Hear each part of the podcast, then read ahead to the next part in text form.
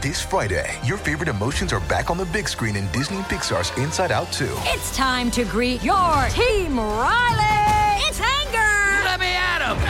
Fear. Safety checklist is complete. Disgust. Ew, ew. Sadness is in the house. Oh no. Hello, I'm anxiety. I'm one of Riley's new emotions. Disney and Pixar's Inside Out 2. There's a part two. We're going! Rated PG. Parental guidance suggested. Only in theaters Friday. Get tickets now. Although it's tall and massive, the Statue of Liberty doesn't always stand still. When the wind is strong enough, she sways by around 3 inches, and her torch about twice as much. And then on calm days, if you look closely at her feet, you can sometimes catch her doing a little jig underneath that flowing robe. Not really. You know, there is more than one Statue of Liberty. A bronze replica of its little sister that served as a model for the New York statue stands in the Jardin du Luxembourg in Paris. Yeah, I never took French in school, but I try. A quarter size replica of the iconic monument is on an island in the Seine River, also in Paris. There is also a life size gold leaf colored copy of the torch on entrance to a world famous tunnel in Paris. I'm not even going to try to say that name. Back in New York, if you look very closely at the face of Lady Liberty, you can clearly see that the famous statue was inspired by none other than the 50s pop star Elvis Presley. Nah, I'm just messing with you. The Statue of Liberty was designed by Frederick Auguste Bartholdi 60 years before Elvis was even born. People have different opinions about who really inspired the face of Lady Liberty. According to one theory, the model for her was the beautiful Isabella Boyer. Isabella was born in 1841 to a wealthy family in Paris. When she turned 22, she moved to New York to marry an American entrepreneur and became a socialite. The real unglamorous story is Bartholdi modeled the face after his mother, who, I guess, Elvis looked like. Now, another theory suggests that Lady Liberty might not be modeled after a Western white woman as previously thought. As a young man, Bartholdi went on a trip to Egypt, and after seeing the pyramids, he was inspired to create colossal sculptures. Older and more successful, Bartholdi returned to Egypt to propose a new sculpture at the entrance of the Suez Canal. The sculpture was to be called Egypt Carrying the Light to Asia and depicted a cloaked figure holding a torch to guide travelers through the canal. Well, that one cost too much, but he kept the idea in his head until another opportunity arose in New York Harbor. This is what the statue looked like 135 years ago. Yeah, its color is very different. It's the same color you'd see if you cut through an electrical wire, because the entire outside of the statue is made of copper. About 20 years after it was installed, it turned completely green. That's because the air and the frequent rains gradually oxidize the metal into a coating called patina. And that metal is extremely thin. Designers could have made those sheets of metal thicker, but then the statue would have been even heavier and it would have fallen under its own weight. A little thinner, and the severe oxidation and corrosion of the metal would have made holes in the statue.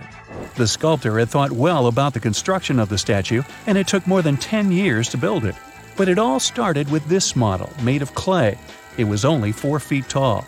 So you would probably be taller than this mini Statue of Liberty, even with its arm raised.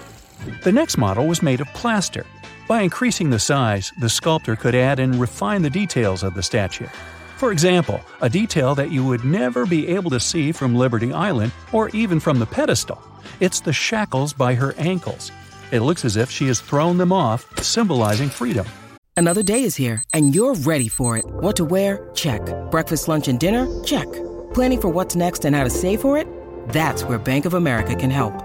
For your financial to-dos, Bank of America has experts ready to help get you closer to your goals. Get started at one of our local financial centers or 24-7 in our mobile banking app. Find a location near you at bankofamerica.com slash talk to us. What would you like the power to do? Mobile banking requires downloading the app and is only available for select devices. Message and data rates may apply. Bank of America and a member FDIC. The next model was 33 feet tall, or the length of a school bus. That's about a quarter of the statue's actual size. And it was the maximum size the sculptor could fit in his workshop. Then the sculptor proceeded to create the full-size pieces, the head and the hand holding the torch. The other hand held a stone tablet with Roman numerals embossed on it, signifying July 4, 1776, the date of American independence. So, it was time to build the final version of the Statue of Liberty. The constructors needed all the parts of the statue made of plaster first. Here's its head. They took sheets of wood parallel to each other and pushed them against the model.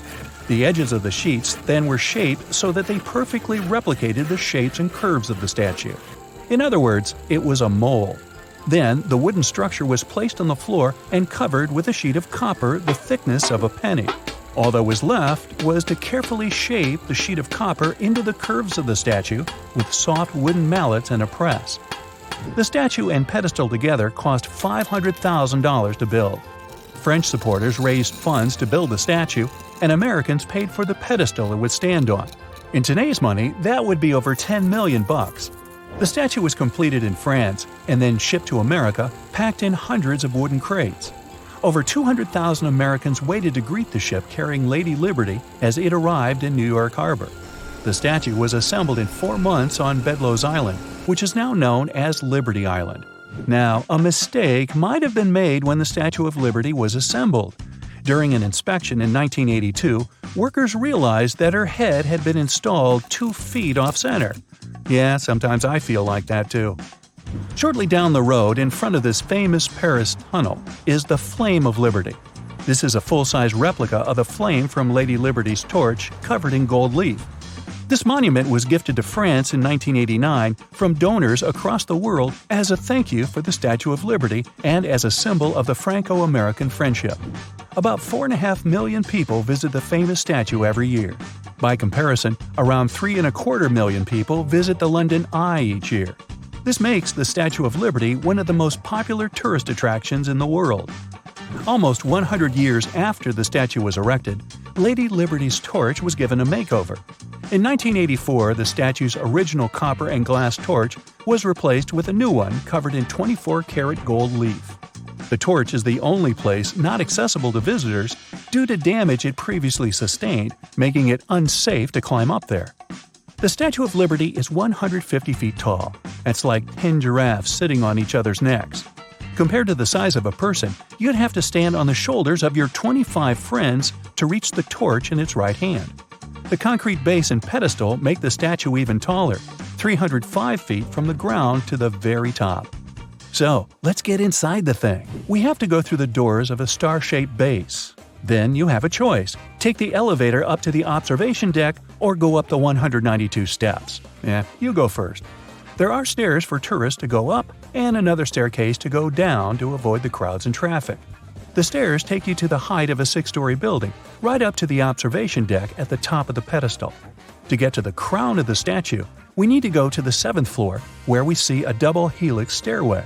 It runs right inside the iron pylons, the spine of the Statue of Liberty, designed by none other than Gustave Eiffel, you know, the Eiffel Tower guy. And this stairway is double because there's one side for going up and the other for going down. And there's also some space where you can rest if you get tired while going up. Yeah, I've done it, and yes, you need it. And you need reservations. As you climb the statue, you can see exactly how the 300 copper sheets were attached to the metal frame. The story of how exactly they did that is riveting. and you can also distinguish specific details of the statue, like the folds of the dress and even locks of hair. 354 steps done. Congratulations! You've reached the observation deck in the crown of the Statue of Liberty. It's pretty cozy up there and only fits a couple of people. You can peer out over New York Harbor through 25 glass windows. They symbolize the gems of our planet.